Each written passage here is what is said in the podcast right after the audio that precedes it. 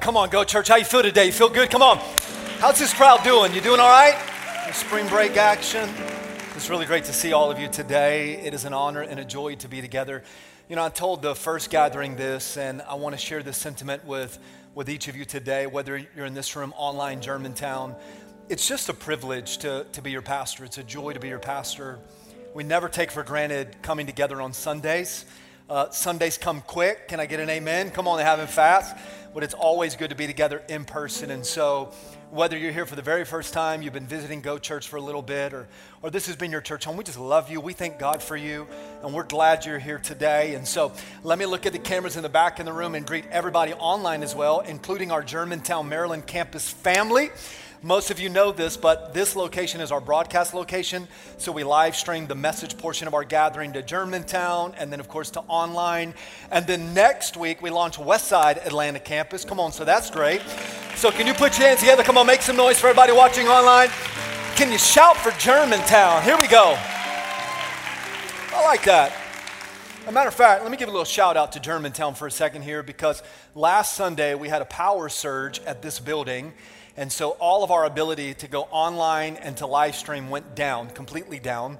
So our campus pastor in Germantown, Pastor Eric Somasundram, jumped in last minute, preached the message there to, to share the gospel. And I just, I love the leaders here at Go Church. I love the staff here at Go Church, the pastors here at Go Church. So I just want to brag on the team. And, and we're really blessed with a great pastoral staff. So also, let's pause to give honor to the brave men and women that serve in the military, all of those courageous first responders we do this every Sunday before we get into the message. This is a heartfelt moment of appreciation. You all continue to sacrifice and give of yourself to make sure that we are well taken care of. So, if you have served, if you are serving, if you're currently working on the front lines, may this a moment of applause and appreciation be heartfelt and a lot of encouragement to you. So, if you can shout, if you can whistle, if you can clap, come on, let's do it right here. Here we go. Come on. Good. You, you probably know this, but uh, for those of you that are in the Christian faith, today is Palm Sunday. So, what this recognizes is the beginning of Holy Week. So, today, thousands of years ago, Jesus made his triumphal entry into Jerusalem. And then this week, we celebrate Holy Week, which ends on Easter weekend with the, the crucifixion on the cross at Calvary, and then ultimately the resurrection of Jesus from the grave. And so we celebrate Palm Sunday today, and next Sunday we'll gather together for Easter here at Go Church. And you've been hearing about the different gathering times for a number of weeks now, but let me just highlight a couple of things. At this campus, we've got an Easter sunrise gathering at 7:15. Truth be told, I think it's I think all the tickets are gone, but you can jump online kind of last minute there were only 15 tickets when I announced this to the first gathering, but my father in law, we call him the bishop, he's preaching that. Then 9 and 11, 9 and 11. So a 15 minute later start time than what you're used to in this particular gathering. Uh, Germantown is at 10. And then again, we mentioned this, but we launched the West Side next Sunday, which is great. We're very excited about that. I love it. And then we've also told you that, you know, you can help us to invite. So we've got some uh, card decals that go on your window. It's cool. We've been seeing these all around town, which is really great. Thank you for driving well in this season. God bless you as you drive safely and represent Go Church well. We also have these Easter invite cards. Still have plenty of these for you to take today. And uh, I'm encouraging you to do that. Now, you're on social media like I am.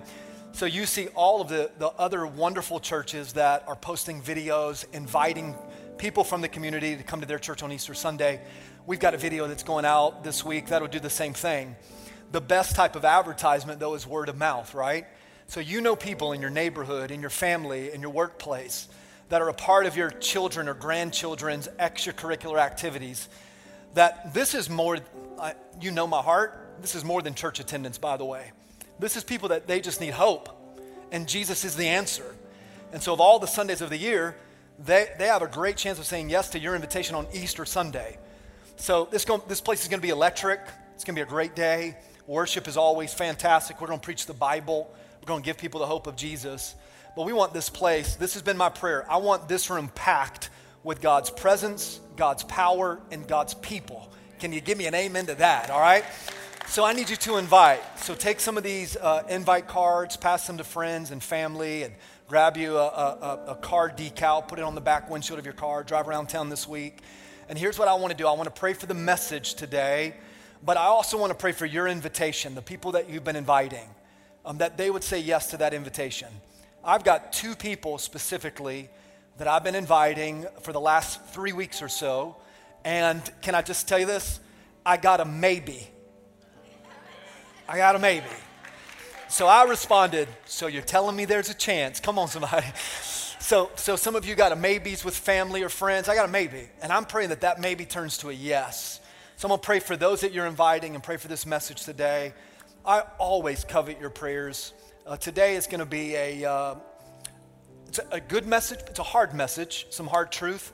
So I need you to get ready, make sure there's no distraction for you. You, you position yourself in a, in a, a receptive posture to receive the word today. Um, so let's take 10 seconds. I've been doing this for the last couple of months here. Let's take 10 seconds. Let's just refocus our focus, reset our thinking. You know, worship was powerful today. Uh, just being with people is great, but I want to make sure that you hear from the Lord. So, can you just close your eyes for a moment here and let's take 10 seconds, kind of a moment of silence. You invite the Holy Spirit to speak to your heart.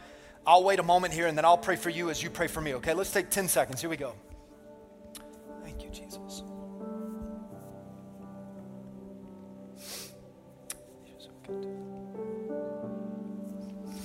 Thank you, Jesus, for this day. The Bible says this is the day that you have made, so we'll be glad and rejoice in it.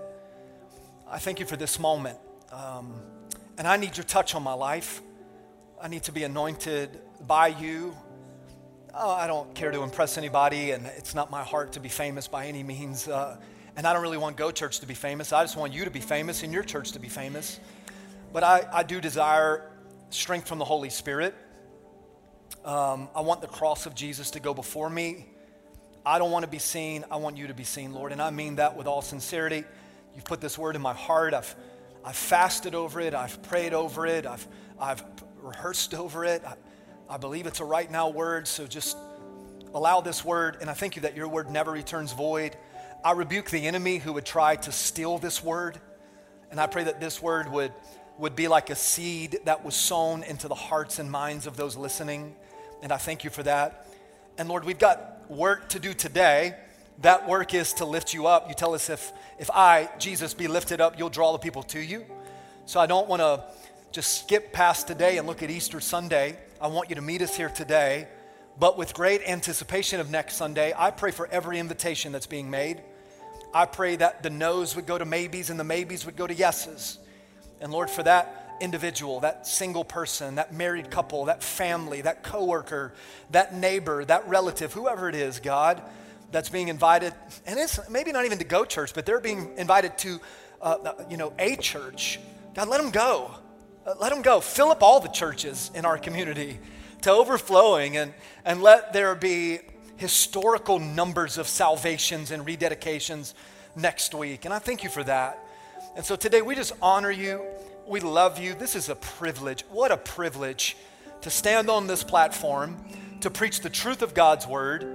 And I take authority in the name of Jesus, the name above all names. I rebuke the enemy. I remind Satan that he's got no power, he's got no position, he's got no authority, he's got no place. As a matter of fact, devil, the only place you belong is under our feet. Come on, somebody say amen. And I stand up here humble, asking you, Jesus, for your word to go forth. In your precious name we pray. And everybody said, Amen and Amen. All right, of all the applause we've done, can we give Jesus the highest praise? Come on. Come on, you can do better than that. Come on, church. Good.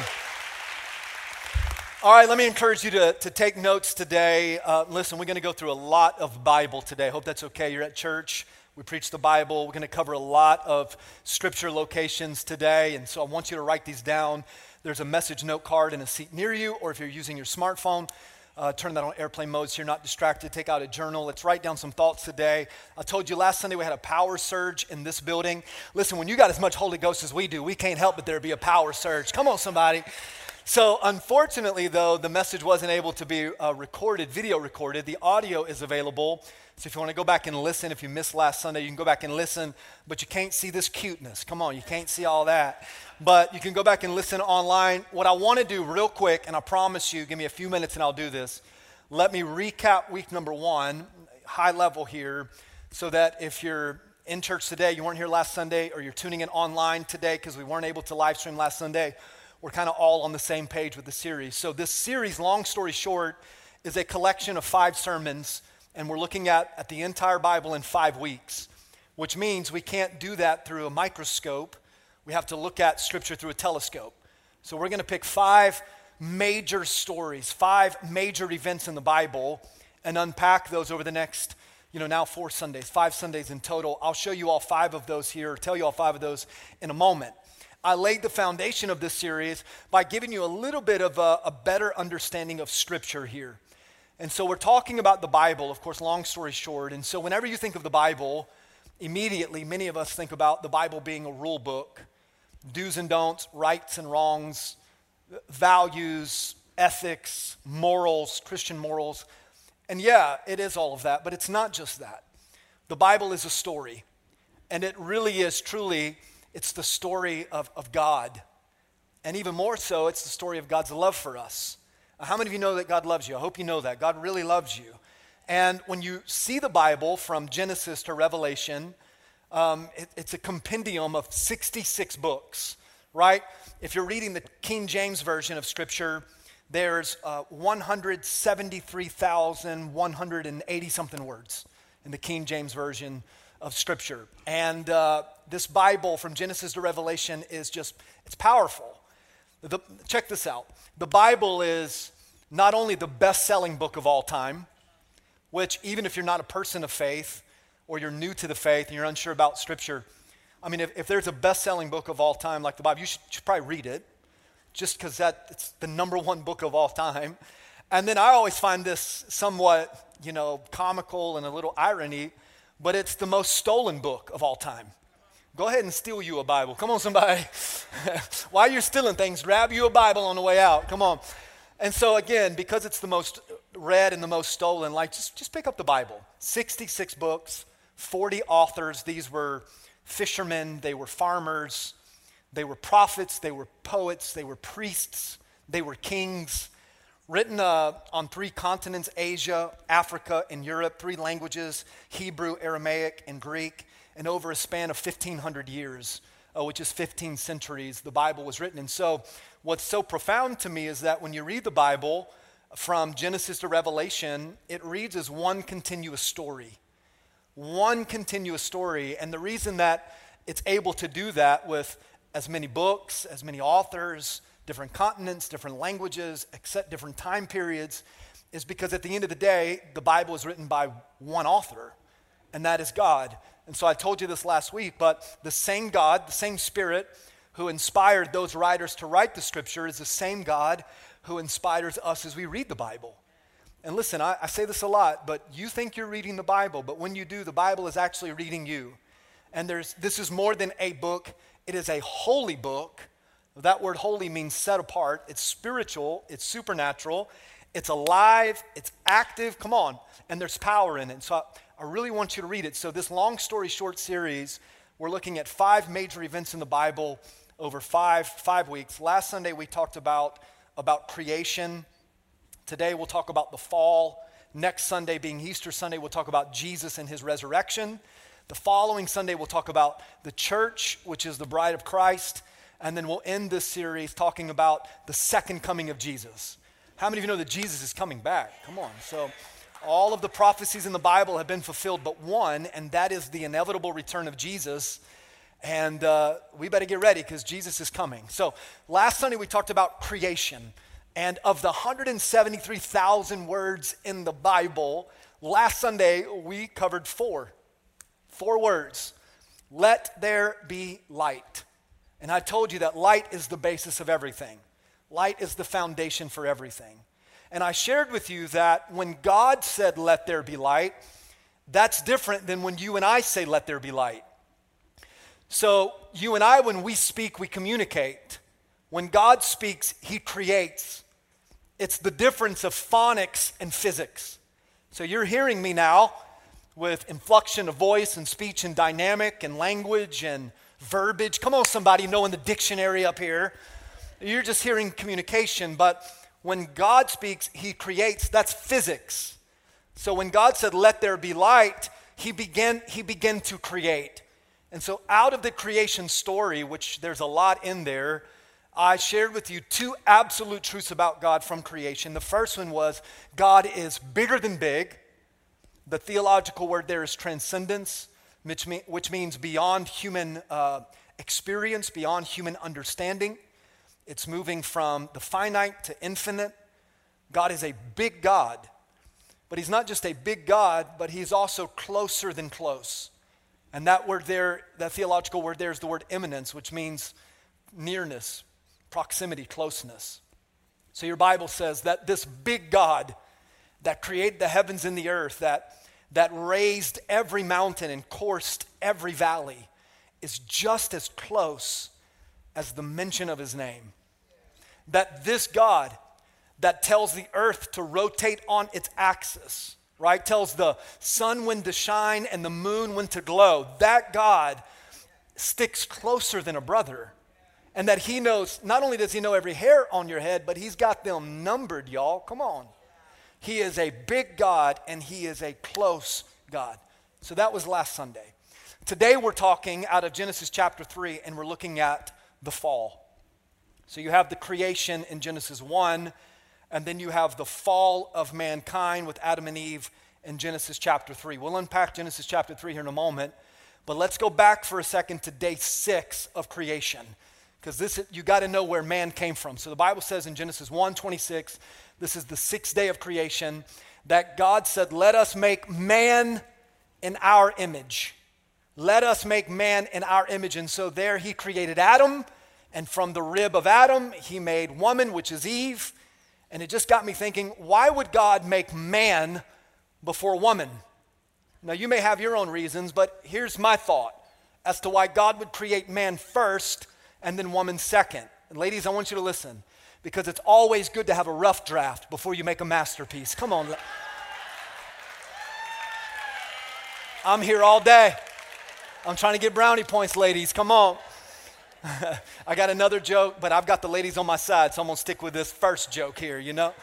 You get a little rough draft before you get your masterpiece. On the sixth day, God created Adam, and from his rib, he made, he made Eve, and every man ought to thank God for whoa, man. Come on now. Thank you, Jesus, for women to keep us in line and keep us in order.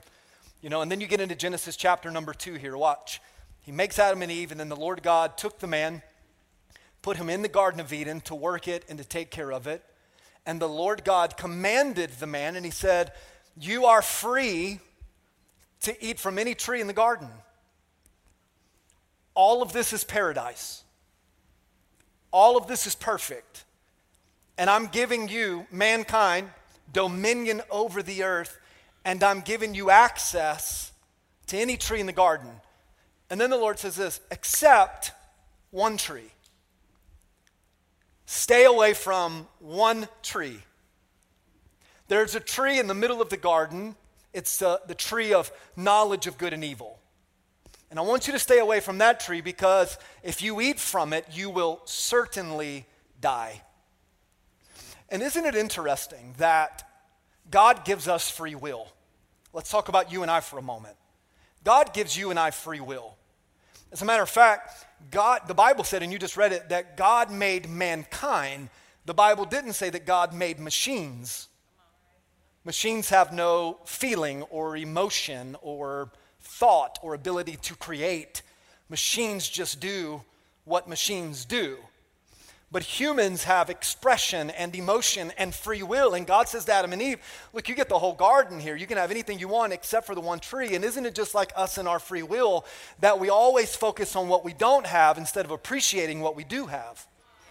Come on, help me preach today a little bit.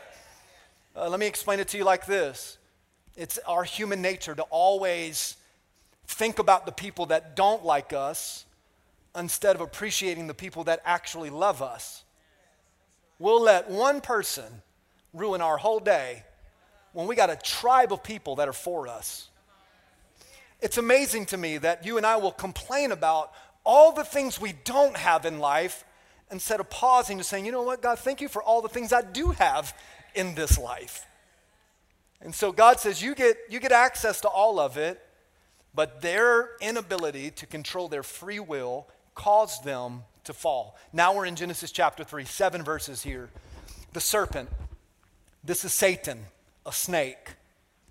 The serpent was more shrewd, or the shrewdest of all of the wild animals that the Lord God had made. Stay in verse number one. One day Satan asked the woman, Did, did God really say? Did God really say that you must not eat the fruit from any of the trees in the garden? Now you can already see the deceptive wording of the enemy here. And the woman says, No, of course we can eat, you know, fruit from any of the trees in the garden.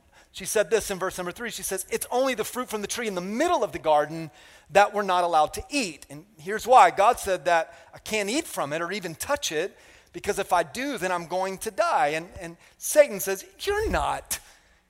You're not going to die. He says, God knows, watch this. God knows that if you eat of that tree, then your eyes are going to be opened as soon as you eat it, and you will become just like God, and you'll know both good and evil. And the woman, verse 6 says, the woman was convinced. She saw that the tree was beautiful and its fruit looked delicious, and she wanted the wisdom that it would give her. And so she took some of the fruit and she ate it, and then she gave some to her husband who was with her, and, and he ate it too. And at that very moment, verse 7, final verse here in Genesis 3, at that moment their eyes were open. They suddenly felt shame because of their nakedness. And so they sewed fig leaves together and they covered themselves. And that account there in Genesis chapter 3 is known as the fall. And ladies and gentlemen, that day is the worst day in the history of humanity. And here's why because everything that you and I have ever experienced negatively since the fall has been connected back to Adam and Eve's disobedience. Because they disobeyed, sin entered the world, and now you and I continue to feel the consequences of their decision. We feel death entered the world, sin entered the world, and now all of the bad that happens in your life, in your day, in my life, in my day, is because of the fall. Every discouragement, every disappointment, every difficulty, every danger, every depression, every disease, all of it. The other week, and this may not have made news in where you're watching from or in Germantown, although I did see this on, on CNN's Twitter, so you may have read this, but just the other day in Grantville, Georgia, just a few miles up the road from here, there's a gun range, and after hours, somebody walked in and killed three people. And you know what? I, I get it. There's a, a, political conversation around gun control and, and all of that, but it's sin. It's evil. It's, it's, it's Satan. And everything that you and I have ever experienced, we got one of our staff guys, Nelson, who runs the facilities at this campus. His beautiful wife, Sandra, 41 years, died on Friday morning from pancreatic cancer. So when we process death and difficulty, we have all of these emotions, but where does it come from? It comes from the fall. Now it's easy for you and I to blame, you know, our current actions based off of Adam and Eve, but listen to me. You know right from wrong. You know good from evil. You can't point the finger at everybody else. We are dealing with the consequences of their, their decision, but you have to deal with the consequences of your decision. Not all storms are spiritual storms. Some storms are spiritual and they come suddenly, and it might be uh, an attack from the enemy or, uh, you know, uh, a test from God. But there are just some self inflicted, stupid storms. That's good preaching. You ought to preach today. I think I will. Thank you so much. It ain't nobody's fault but your fault. Come on, somebody. How many of you know what I'm talking about? And we find ourselves in the mess that we're in because of the decisions that we make to give in to the temptation of sin. At the end of the day, the enemy wants you to fall. John 10:10 10, 10 says it like this, man, and I, I use this verse all the time in my sermons, and I, I do it because I want you to get it. The mission of the enemy is revealed in John 10:10. 10, 10. I have come, the enemy says, to still kill, and destroy. That's it. The primary objective of the enemy is to see you fall. He wants you to fall. He wants your family to fall. He wants your purpose to fall. He wants your calling to fall. He wants your life to fall. He wants you dead. But thanks be to God that the second half of John 10 10, Jesus equally reveals his mission at a greater way. And Jesus says, I know that the enemy has come to steal, kill, and destroy, but I, Jesus, have come that you might have life and have it more abundantly. Come on and give Jesus some praise. Oh, I feel like preaching today. Come on, church. Now, I think it's important for you to understand the, the sequence of events that the enemy used. Or let me say it this way the, the, the technique or the, the tactics that the enemy used to ultimately deceive Eve. Because the way that he processed that with her is the same way that he does with me and you. He ain't changed a bit. He's only got one game plan. And here it is. And you'll, you'll see all of these in that moment of the great fall. It comes with this Satan disguised himself. He comes in like a snake. Now, I wasn't there, obviously, but just a couple things about snakes. There ain't no snakes at Go Church. Come on, somebody. I don't care what the rumors are. Come on, somebody. We Pentecostal, we ain't dumb. Can I get an amen? And secondly, when your boy sees a snake, I'm out. Like, I got great faith, but I'm gone. Come on. But he disguises himself. He comes as a snake. And this isn't on the screen, but I want, I want you to hear this. And this is exactly what sin does sin always disguises itself. Now, there are some ways that you can know, okay, I can easily identify that that is a sin, but a lot of times the enemy knows your weaknesses. He's not greater than God, he's not more powerful than God, right? But he knows your areas of weaknesses, and so he'll disguise his temptation in a way to get you to fall. That's his plan, to see you fall. So, so you, you, have, you have to be alert and of sober mind because the enemy prowls around like a roaring lion, seeking whom he may devour. That's the Bible. So the enemy is always trying to disguise his sin. And listen to me sin is always sneaky, sin is always subtle. And for some of us listening, whether you're in this room, online, Germantown, we've got some stuff in our lives that have just kind of snuck in there. They've disguised themselves, and we don't even realize that they are a sin. You can identify or define sin as this sin is anything that separates you from God. Then Satan began to doubt God's word. Did God really say? Now, you don't have to raise your hand. I'll raise my hand. The enemy has done that to me before. Did God really say? And I could give you unlimited you know, kind of examples of this, but you, you may have heard it play out in your life like this. Did God say that nothing can really separate you from His love? Why then does it feel like when you pray, there's never a response? Did God really say that He would never leave you or forsake you? Did God really say that you should honor your mother and father? Did God really, that's Jesus calling. Come on, Lord, call us.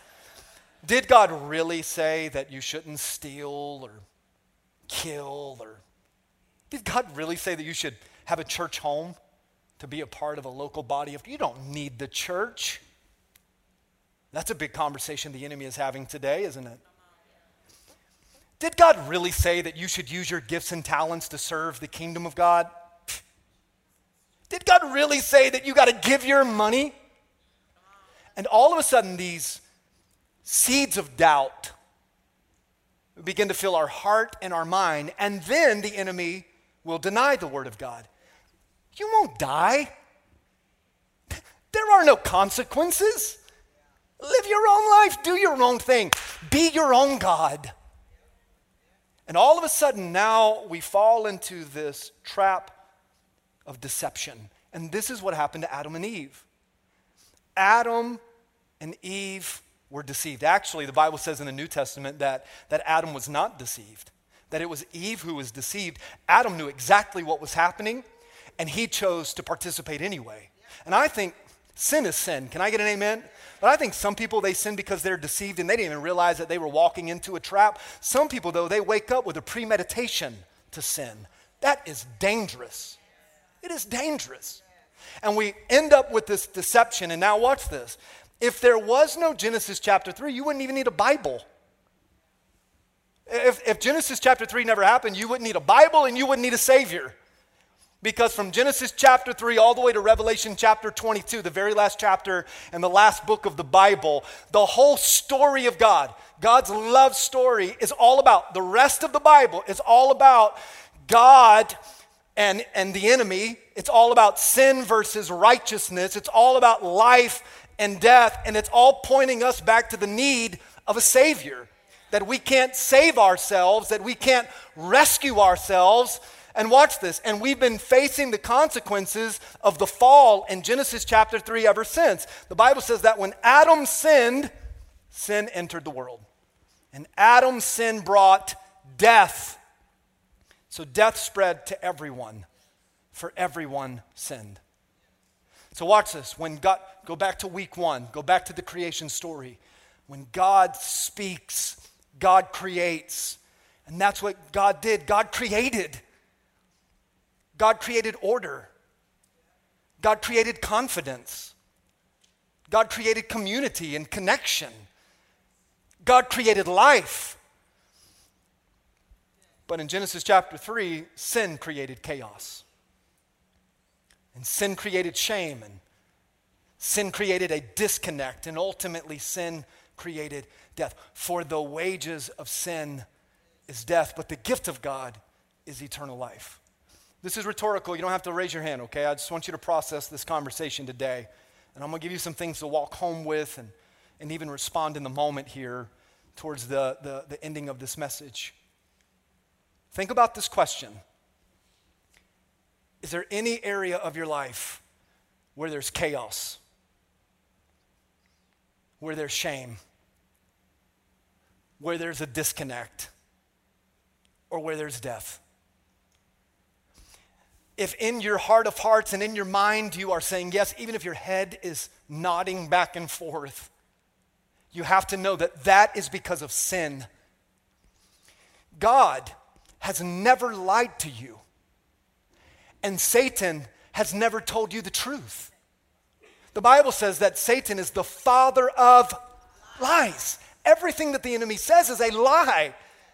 Satan has never told you one truth, and God has never told you one lie. Everything that God says is true, everything the enemy says is false and inaccurate. So if you've got chaos in your marriage, if you've got shame in your life, if you feel disconnected in some capacity, or if you feel like, man, everything around me is dying, that is because of sin. Sin creates those things. Now, next Sunday, we'll talk about Jesus and the resurrection, but I got to give you some things that'll help you today, some steps to overcoming sin today, because Jesus is alive. Can you say amen? Come on.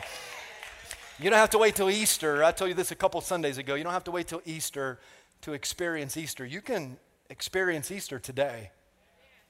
And Jesus helps us to overcome sin. Let me give you three things here to help us overcome the sin that is in this world. The first one is this you need to confess your sin. Let me say it to you this way you need to name that thing. God, God created this perfect world, sin entered, and now the world was broken. And listen to me, that's what sin does. Sin breaks things, it always breaks things. So, the reason that you and I feel broken at times is because the sin in our life, and you need to confess it. It always uh, amazes me whenever I read uh, the story, the creation story, and then Genesis 3 with the fall, how when Adam and Eve when they disobeyed God, sin entered the world. They became full of shame. They sewed fig leaves. They covered themselves because they realized that they were naked. Then they heard God. You can finish reading this on your own time. But then they heard God walking in the garden on the cool of the day, and they decided to hide behind a bush as if God isn't omnipresent. As if God, who just created the, the whole world in six days, doesn't know that they're hiding behind a bush that He created. Now, this isn't in the Bible, so I'm to take it completely out of context. But there's a part of me that thinks that when God was walking in the garden, already knew, knowing where Adam and Eve were hiding, he thought to himself, idiots. Come on, somebody. Really? He just picks up the bush. I see you. What, and what are you wearing? That is hideous. You can't hide from God. Listen, God sees all, God knows all. There is no hiding your sin. Now, you can hide it from your family, and you can try to fool them. And listen, I've, I've been fooled before. People have put on a front to make me think that they're something, and then come to find out that's not really who they are. But you can't fool God. God already knows. So, your hidden sin, your secret sin, it is still sin. So, you got to confess it. Not because God needs to hear it, but you need to give it a name, to call it, to identify it, and bring it to its knees. I could stand up here and give you this laundry list, but I don't want to do that. But there are a few things that I think we're messing around with today that you need to confess. You need to confess. Some of us have an addiction to alcohol or drugs. Some have an addiction to pornography the lust of the eyes and the lust of the flesh. Confess it. Some, some of you are flirting with somebody that's not your spouse. Texting, social media. I thought about this this morning. It's April the 10th, so that means taxes are due in a few days. And some of you are going to cheat on your taxes. For what? for a few extra hundred dollars, you still can't fill up your gas tank. That's funny, I don't care who you are. the other day, we met some friends at uh, the Atlanta Zoo, and uh, you know, it was like the actual zoo. We didn't just go into Atlanta where people act like animals. We, we went into the zoo where there were real animals. And then afterwards, we decided to go to Ponce City Market in, in, in kind of downtown Atlanta. And so we, we pull in, uh, drive down to the, the, the lower level, LL level of the parking deck. It was painted green, so we were in the green section of the LL parking deck at Ponce City Market. And when I parked, when I parked our vehicle, which by the way, we drive a minivan. There ain't no shame in the minivan game. Can I get an amen from somebody? Come on. So anyway, we parked the van and I look up and there was a sign that said, you know, you can use the app to pay for your parking. So I told Kim, I was like, you know what? We're meeting friends here. We'll, we'll just, we'll do it later on. So just let's just run in. We'll come back out. So we were there four or five hours, and I felt like, you know, I mean, we were there a while, and we ate dinner there, and then we got some macaroons there. Can I get an amen from somebody? Uh, then I got a five daughters donut from there. Come on now, it's, hungry, it's hungry time, it's lunchtime. Then I got a coffee, and then we decided to leave. We get back in the van, and I had recognized on our walk down that there's no gate agent. There's no army thing. Like, you can just leave. So I got in the car. I was like, let's just roll, baby. Like, we out. And I'm not exaggerating this. You can think of what you want. I'm not a perfect man, but I didn't want to pay. I didn't think I needed to pay. I thought, man, probably nobody else is paying. Why would I pay? You know, and I'm like, it's the government anyway, trying to control me. You don't tell me where I can park. Park where I pay taxes. Come on, somebody. So again, I put that thing in reverse. And my kids are in the car. I pull back. God is my witness. I heard the Holy Spirit speak to my heart and say this Really? Of all the things I've blessed you with, $3? You are cheap. Oh, no, you didn't. I will hide behind a bush right now. so I told him, I was like, you know what? pay for the parking. I, I mean, listen, sin is sneaky, man. And whatever it is in your life, you need to confess the sin. Again, not because God needs to hear it, you need to hear it. Now, listen to me. Everybody, lean in for a second. Hear me out. Confession will be the hardest thing you ever do. The hardest thing you ever do it's going to require some, depending on what you're confessing, intense counseling, therapy, pastoral care, prayer. But you need to confess some things. There have been times in our marriage that I've had to say to Kimberly, there's some stuff going on here I just, want, I just want you to know about. But when you confess it, now you also have accountability because you put that in, you brought it from darkness into light. And is this making sense to anybody today? Let me give you some verses here because I promise you a lot of Bible. Proverbs 28 13.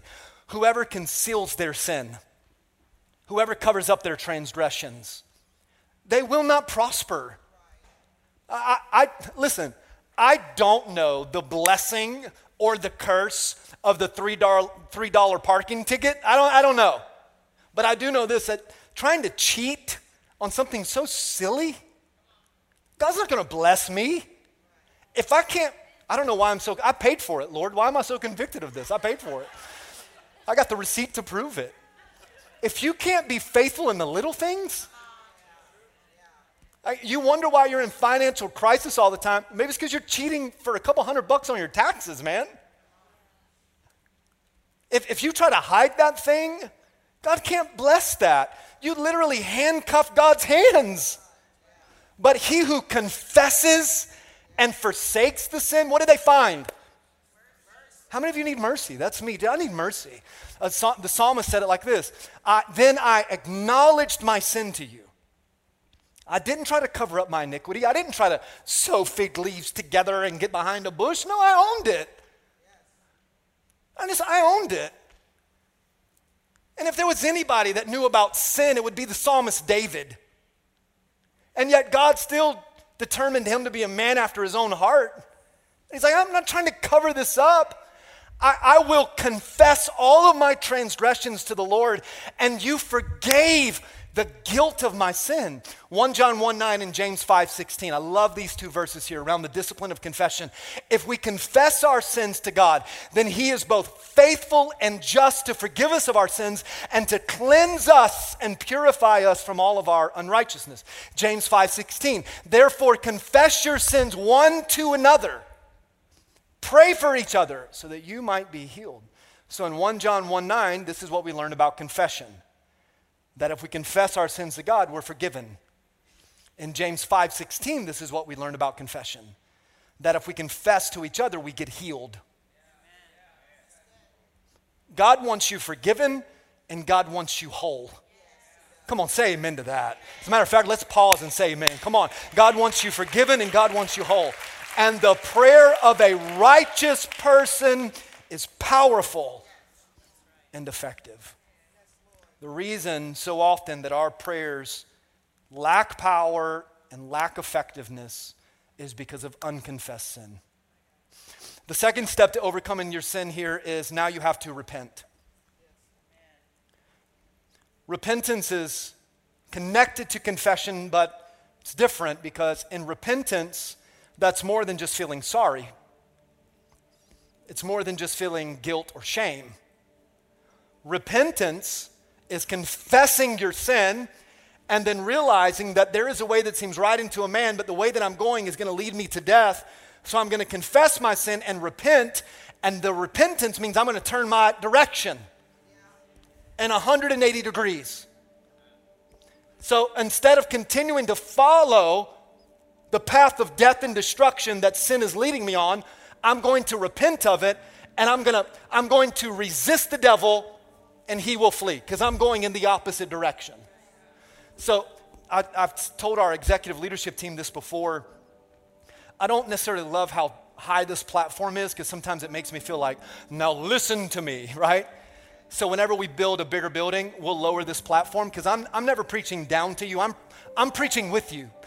Because this is bad grammar, but good preaching. But I are you.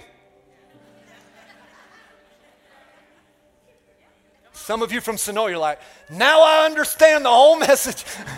anyway, somebody in Kentucky, say it again. I are you.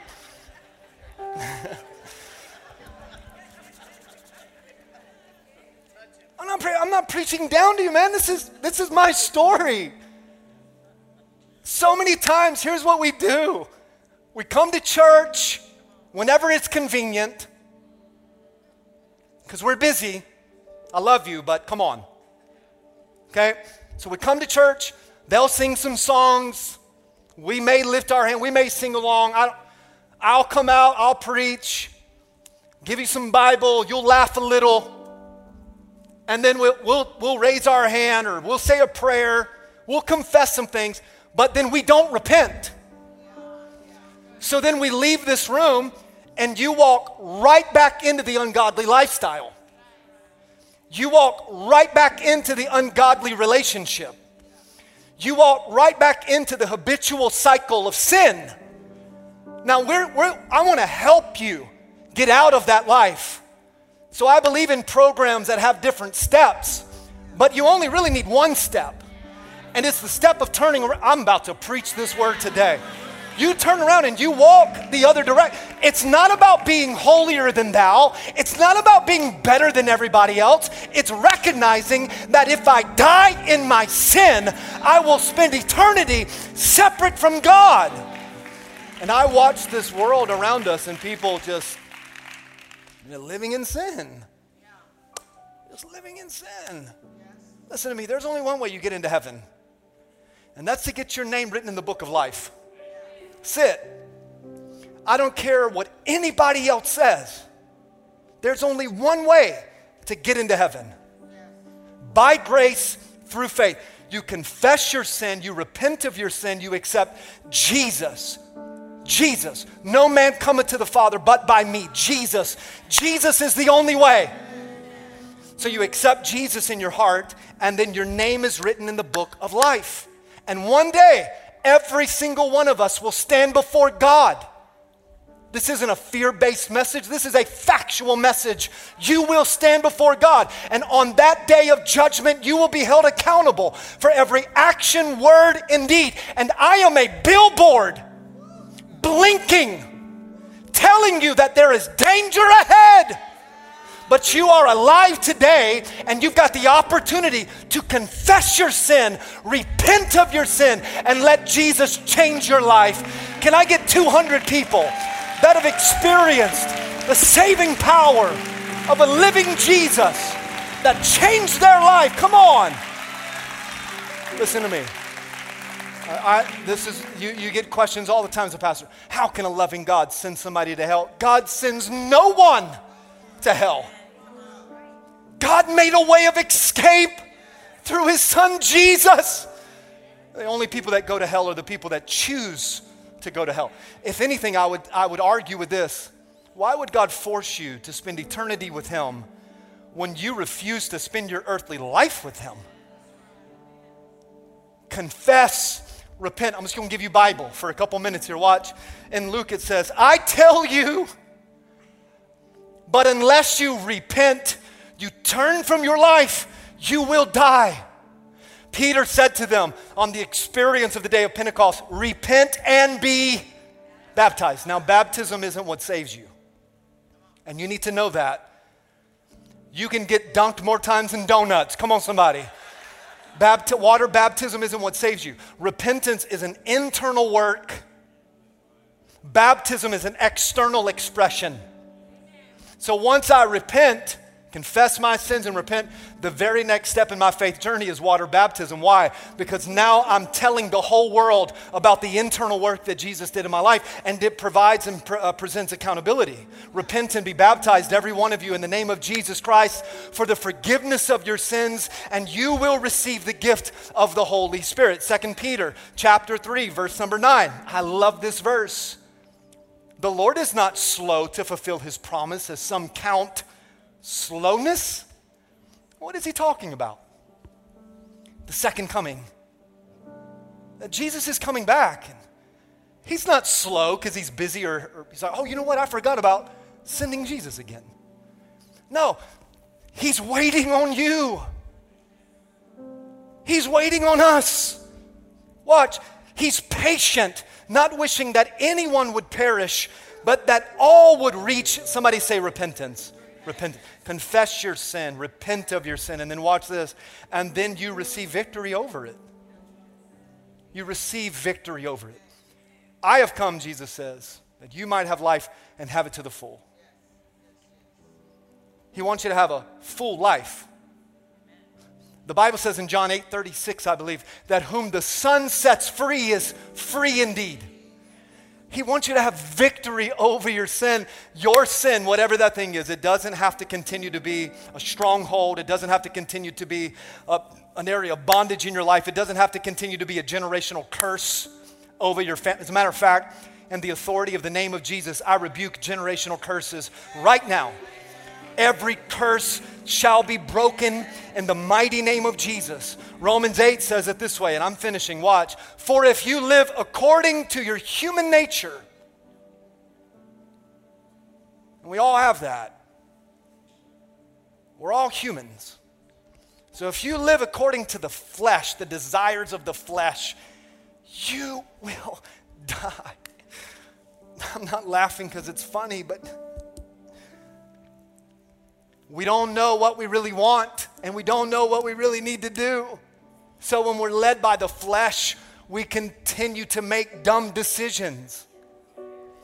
But if you're led by the Spirit, the same Holy Spirit, on the day of creation, the, the Ruach of God, that Spirit that was breathed into the nostrils of man, the same Spirit that raised Jesus from the dead. Come on, church. That spirit, the Bible says, greater is he on the inside of me than he that's in the world.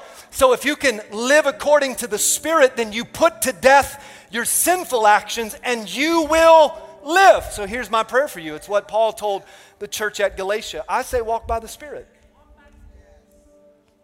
Just walk by the spirit. The enemy's always trying to figure out ways to tempt you and make you fall before any decision, just say, All right, Holy Spirit, tell me what to do. Lead me. And God will always lead you in the way of life.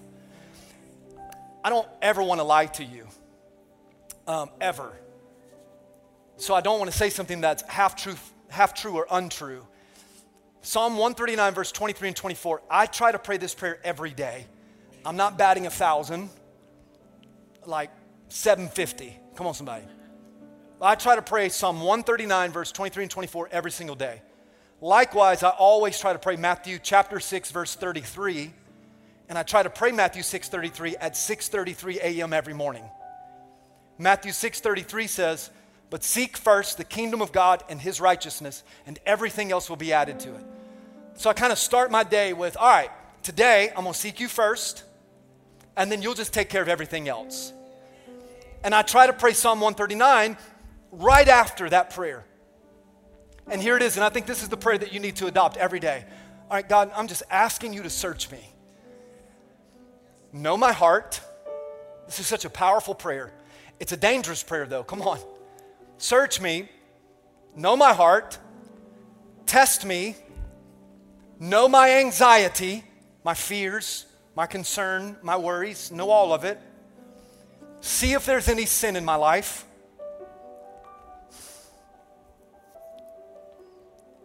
Reveal the offensive way. And then by your Spirit, lead me in the way everlasting. I am far, far from perfect. But I'll tell you this the closer I get to Jesus, the greater my convictions become there was a time in my life I would have rolled out of that two story parking garage without thinking twice. But when you pray every day, Lord, if there's anything in my life that's offensive to you, call that thing out. He'll do it. Here's the two closing questions. I'll pray for you. What did the Holy Spirit speak to your heart? What next step in your faith journey do you need to take? Every head bowed, every eye closed. Thank you, Jesus.